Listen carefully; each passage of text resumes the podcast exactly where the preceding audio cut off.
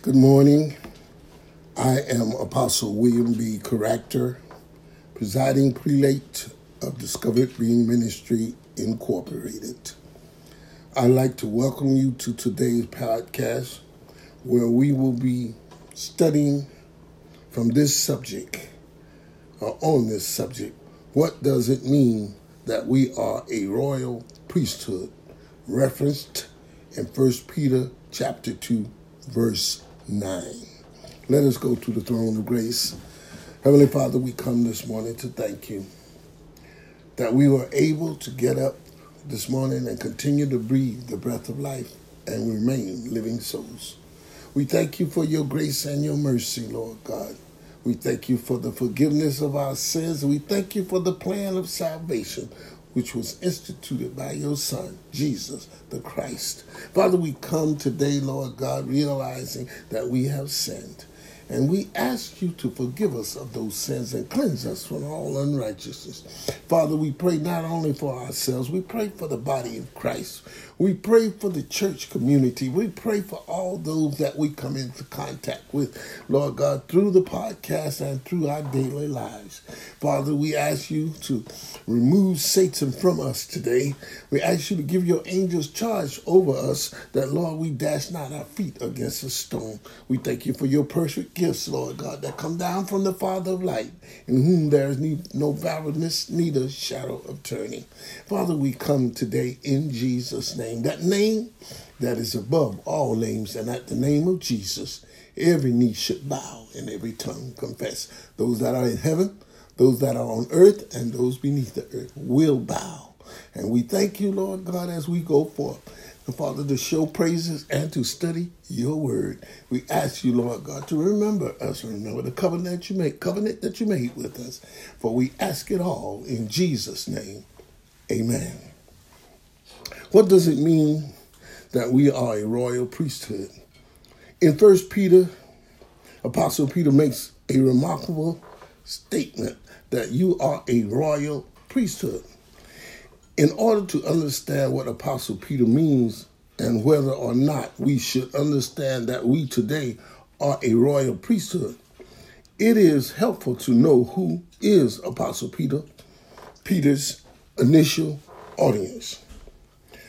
Apostle Peter addresses this first letter to believers whom he calls aliens because they are they were residing in Gentile lands, referenced in 1 Peter chapter 1 verse 1. He later calls them aliens and strangers and encouraged them to keep your behavior excellent among the Gentiles referenced in 1 Peter chapter 2 verse 12. So it is evident that Apostle Peter is addressing believers in Christ who are the Jewish or Jewish in their ethnicity. After explaining to his readers that Jesus was prophesied stone of stumbling and a rock of offense. Look at 1 Peter chapter 2 verse 8 and with and Isaiah chapter 8, verse 14, and Matthew chapter 16, verse 18, which reference this statement. Apostle Peter reminds his Jewish readers that they are chosen, a chosen generation of ethnicity. They are royal priesthood, and they are a holy nation, and they are a people for God's own possession, referenced in First Peter chapter 2, verse 9.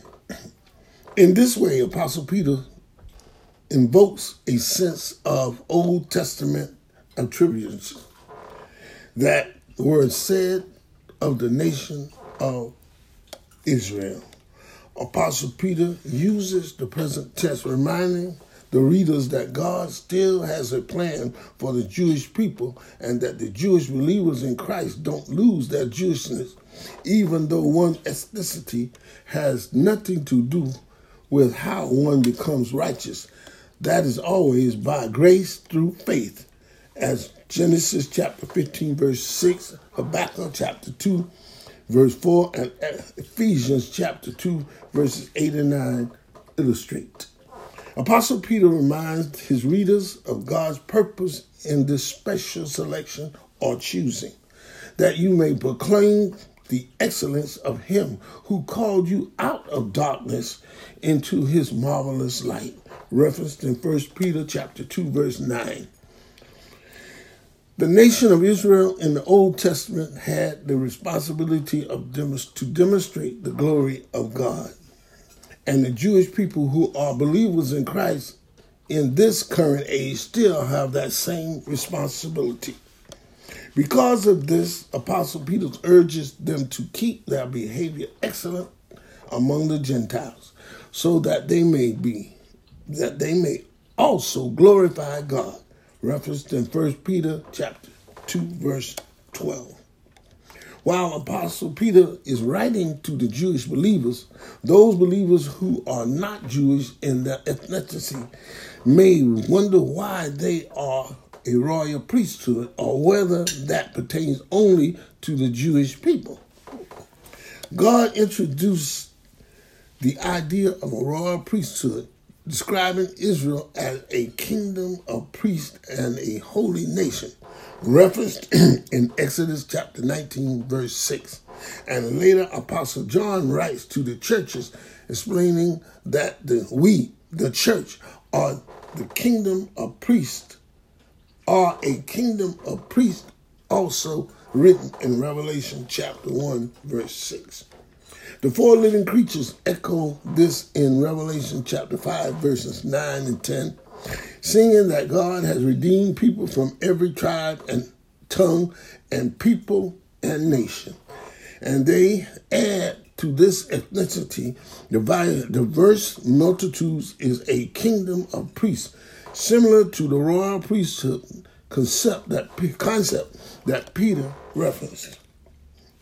It is important to recognize that the chosen ethnicity and national aspects are not applied to anyone but Jewish people, indicating God's enduring plan for and chosenness of the Jewish people.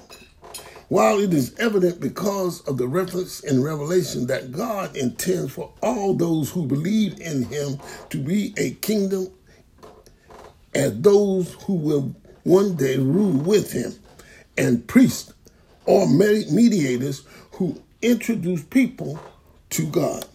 So while Apostle Peter is addressing the Jewish believers specifically in 1 Peter chapter 2 verse 9, when he says you are a royal priesthood, we discover that all believers will be one day will one day participate in God's kingdom and will one day come to earth and that we are all serving as priests in the sense that we are proclaiming God's excellence.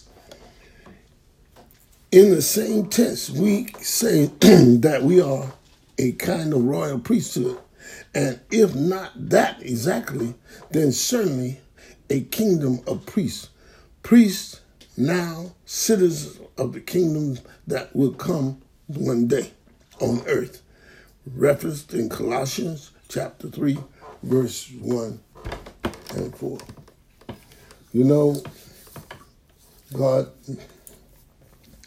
made a statement in the scriptures that we are a priest after the order of Melchizedek.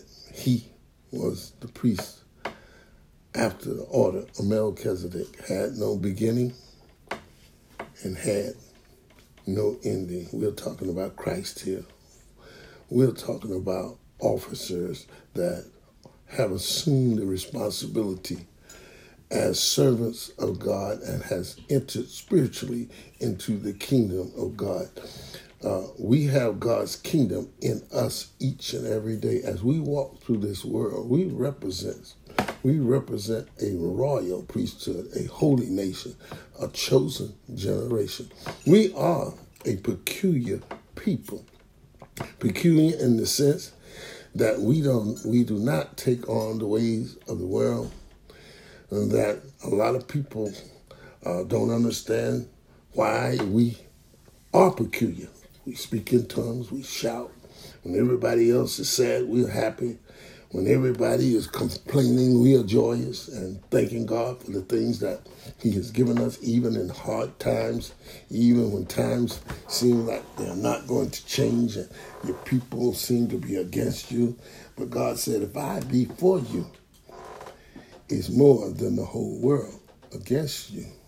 You know, it is difficult to explain the Spirit of God. It emanates from us, but it's one thing that it must show through every human being, and that is called love. Love in spite of, because God is love. For God so loved the world that he gave his only begotten Son, that whosoever believeth in him should not perish, but have an everlasting life. A lot of people don't realize that everlasting life is in their bodies now, in their souls. Your body's going back to dust. These vessels, these old earthen vessels, are going back to dust. But the Spirit of God, where God resides in your soul, will live forever.